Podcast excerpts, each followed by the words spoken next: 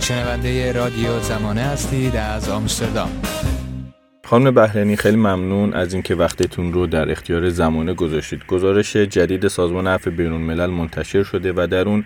شما اشاره کردید که در واقع سلب آزادی خانم نازنین زاغری ردکلیف به نوعی جرم گروگانگیری بوده که مقام های جمهوری اسلامی مرتکب شدن و سازمان عفو بین الملل اعلام کرده که بر اساس بررسی های دقیقی که از درباره شرایط خانم زاغری در شش سال گذشته و مخصوصا حول شرایط آزادیشون انجام شده جمهوری اسلامی این جرم رو انجام داده. می‌تونید لطفا بیشتر درباره جزئیات این تحقیق و این شرایط به ما بگید که چگونه به این نتیجه سازمان عفو بین الملل رسیده؟ برای انجام این تحقیق عفو بین الملل پرونده نازنین زاغری رو به دقت مورد بررسی قرار داده و تحولات کلیدی در پرونده او رو تطبیق داده با تحولاتی که در مذاکرات مربوط به بدهی بریتانیا به ایران و همینطور رویه های قضایی مرتبط با این بدهی صورت گرفته بود. به علاوه ما با افراد مطلع از جمله بستگان نازنین زاغری مصاحبه های عمیق انجام دادیم و در مورد اظهاراتی که مقامات ایرانی در طول دوران حبس و محرومیت وی از آزادی به او و خانوادهش بیان کرده بودند و مستقیما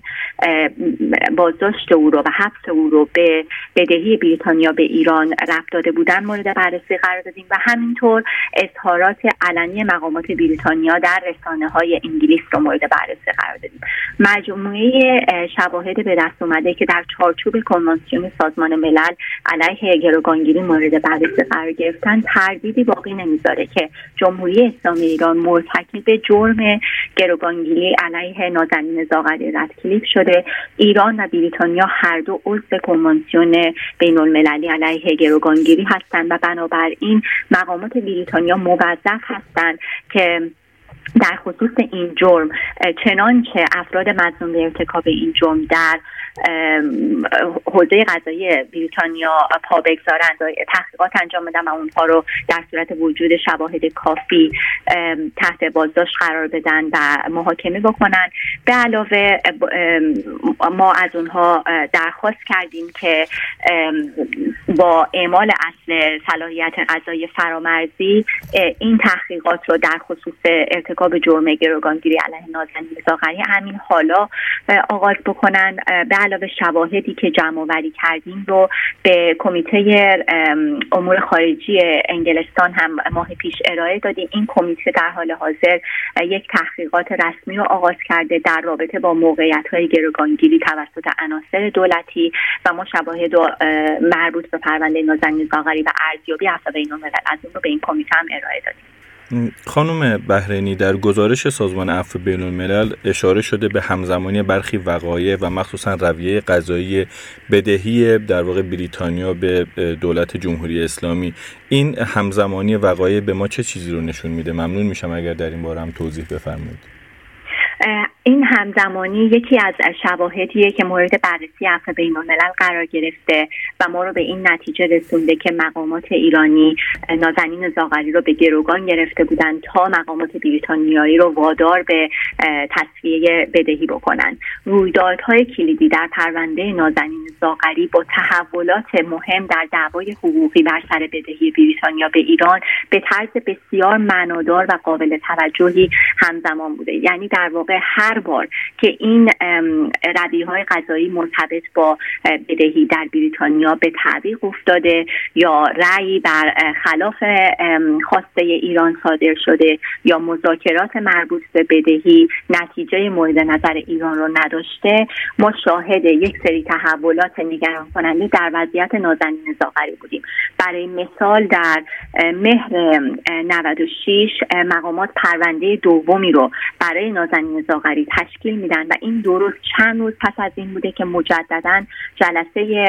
استماعی مرتبط با بدهی در بریتانیا برخلاف خواسته ایران به تاخیر میفته بعدتر در آذر 96 درست همزمان با وقتی که مذاکرات در رابطه با بدهی بین ایران و انگلستان در جریانه. مقامات پیام های امیدوار کننده ای رو به نازنین زاغری و خانوادهش میدن که او مشمول شرایط آزادی زود هنگام میشه یا حتی بهش وعده میدن که تا 8 دی 96 آزاد خواهد شد. وقتی این مذاکرات به نتیجه نمی‌رسه در پایان پاییز 96 مجددا نازنین زاغری در زندان میمونه و بعدتر هم در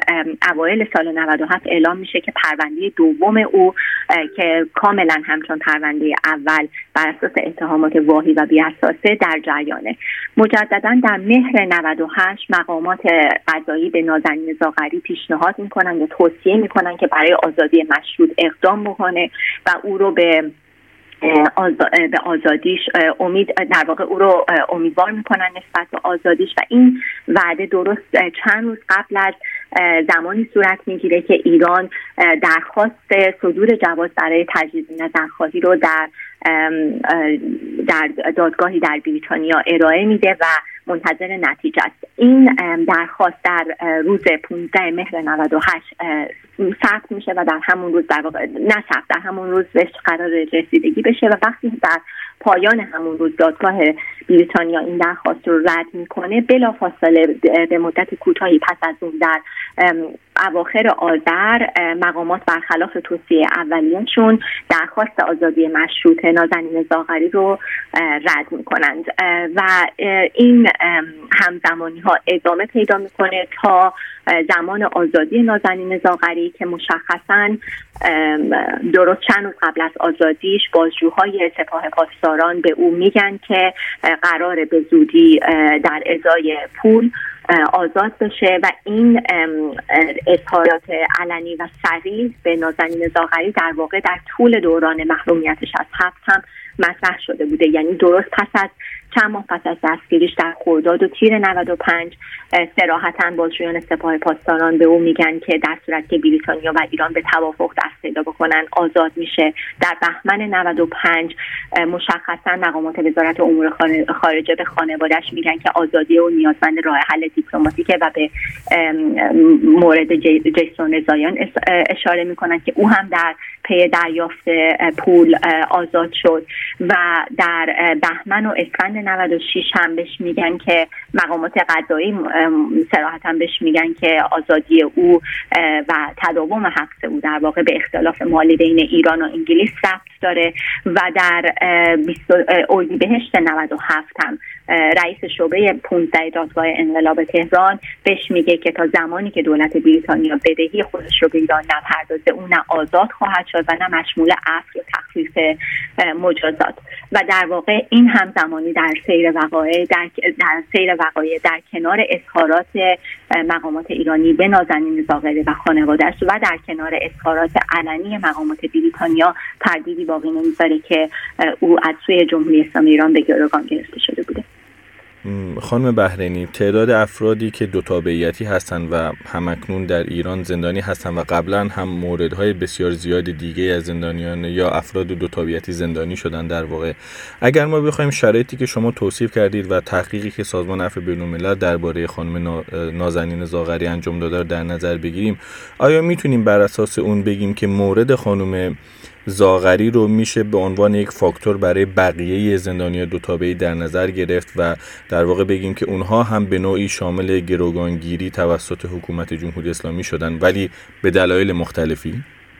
سازمان عفو بین الملل در این گزارش تاکید کرده که اگر شواهد مشابهی در رابطه با پرونده سایر زندانیان دارای تابعیت دوگانه یا خارجی وجود داشته باشه که ثابت بکنه مقامات ایرانی آزادی اونها رو مشروط به انجام دادن یا انجام ندادن عملی خاص توسط دولت های دیگر کردن سلب آزادی اونها هم می‌تونه مصداق جرم گروگانگیری باشه. در حال حاضر به دلیل عدم شفافیت در نظام قضایی و همینطور ترس بسیاری از خانواده ها و جامعه مدنی از اطلاع رسانی ما شواهد لازم برای انجام این ارزیابی رو در مورد باقی زندانیان نداریم. ولی در این حال تاکید کردیم که عدم وجود این شواهد در حال حاضر به این معنی نیست که جرم گروگانگیری علیه اونها صورت نگرفته. در مورد تک تک این پرونده ها باید تحقیقات عمیق صورت بگیره تا بررسی بشه که آیا سلب خودسرانه آزادی اونها. مستاق جرم گروگانگیری طبق تعریف کنوانسیون بین المللی علیه گروگانگیری هست یا نه؟ اصلا بین الملل توضیح داده که با توجه به رویه گسترده استفاده از زندانیان دو تابعیتی و خارجی به عنوان اهرم فشار دیپلماتیک تمام دولت هایی که در حال حاضر شهروندانشون در ایران تحت بازداشت خودسرانه هستند باید طبق کنوانسیون وضعیت شهروندان تحت بازداشت در ایران رو بررسی بکنن تا ببینن که آیا سلب آزادی مصداق جرم گروگانگیری هست یا نه. اونچه که از نظر ما صورت گرفته اینه که دولت های مختلف گزارشگر ویژه سازمان ملل جمعا بارها طی این سالها تاکید کردند که ایران از زندانیان دو تابعیتی به عنوان ابزار چانهزنی سیاسی استفاده می‌کنه و از نظر ما مهمه که الان فراتر از این اعتراض سیاسی برند و مشخصا شواهد مرتبط با جرم گروگانگیری رو در تک تک این پرونده ها به طور منظم بررسی بکنن تا مشخص بشه که آیا این پدیده در حال وقوع هست و چنانچه هست مطابق با وظایفشون. تحت کنوانسیون باید مسئولان این جرم رو تحت تعقیب قرار بدن در اگر هویتشون شناسایی شد درخواست استرداد اونها رو بکنن و زمینه دادرسی منصفانه رو فراهم بکنن. این مسئولیتی که مسئولان نقض حقوق بشر از مجازات در ایران با از اون بهره مند بودن مقامات جمهوری اسلامی رو جسوتر کرده که بدون ترس از عواقب اعمالشون به استفاده از افراد دو تابعیتی و خارجی به عنوان اهرم فشار ادامه بدند و اونها رو تحت بازداشتهای خودسرانه نگه دارند. به عنوان سوال آخر خانم بهرینی شما در صحبتاتون به گزارش گزارشگر ویژه حقوق بشر سازمان ملل در امور ایران اشاره کردید که بازداشت شهروندان دو یا خارجی رو به نوعی در واقع برای بالا بردن قدرت چانهزنی سیاسی جمهوری اسلامی تعبیر کرده بودند که می‌تونیم بگیم در حقیقت این روش به نوعی به دیپلماسی گروگانگیری تبدیل شده. می‌خوام ازتون بپرسم که این دیپلماسی گروگانگیری یا این شیوه از گروگانگیری در حقیقت چگونه به نقض حقوق بشر و حقوق اون فرد ختم میشه؟ استفاده از زندانیان دو تابعیتی و اتباع خارجی به عنوان ابزار چانه زنی سیاسی کاملا با نقض حقوق اونها گره خورده. در پرونده های زندانیان دو تابعیتی عفو بین الملل مجموعه از موارد تکون دهنده نقض حقوق بشر رو مرتبا ثبت کرده. از جمله نقض حق آزادی نقض حق محافظت شدن در مقابل شکنجه و سایر رفتارهای بیرحمانه و غیر انسانی و همینطور نقض حقوق مرتبط با دادرسی منصفانه. طبق کنوانسیون بین المللی علیه جرم گروگانگیری سلب خودسرانه حق آزادی توسط مقامات دولتی هر زمانی ممکنه به جرم گروگانگیری تبدیل بشه. اگر مقامات آزادی فردی که به صورت خودسرانه بازداشت شده رو به شکل سریع یا ضمنی مشروط به فعل یا ترک فعل خاصی از یک دولت یا شخص سالس بکنن. و در واقع اون چه که صورت گرفته این که بسیاری از افراد دو تابعیتی و اتباع خارجی به طور خودسرانه بازداشت شدن باید بدون هیچ قید و شرطی آزاد بشن. اگر دستگیری اونها فقط به خاطر اقدامات مسالمت آمیز حقوق بشری بوده مثل فعالیت های دانشگاهی رسانه یا حقوق بشری ولی مقامات به جای آزادی بی و شرط اونها آزادی اونها را مشروط به انجام کاری توسط دولت های دیگر می‌کنن و در اینجاست که این سلب خودسرانه حق آزادی که یک نقض حقوق بشره تبدیل به جرم گروگانگیری میشه. این نکته را باید اضافه بکنم که صرف نظر از انگیزه های اولیه و دلایل مقامات در بد و دستگیری در هر زمانی این بازداشت خودسرانه می‌تونه به جرم گروگانگیری تبدیل بشه. اگر شرایطی که به اون اشاره کردم صورت بگیره. مثلا در مورد احمد رضا جلالی افراد این ملل تاکید کرده که حداقل از نوامبر 2001 به نظر می‌رسه که مقامات آزادی او و همینطور امنیت جانی او رو مشروط کردن به انجام اقداماتی از سوی دولت بلژیک و دولت سوئد و بنابراین صرف نظر از دلایل اولیه در بعد به دستگیری احمد رضا جلالی شواهد فزاینده وجود داره که در ادامه سلب خودسرانه حق آزادی او و تهدید مداوم او به اعدام جرم گروگانگیریه. باشیم یک صدا. رادیو زمانه. یک صدا.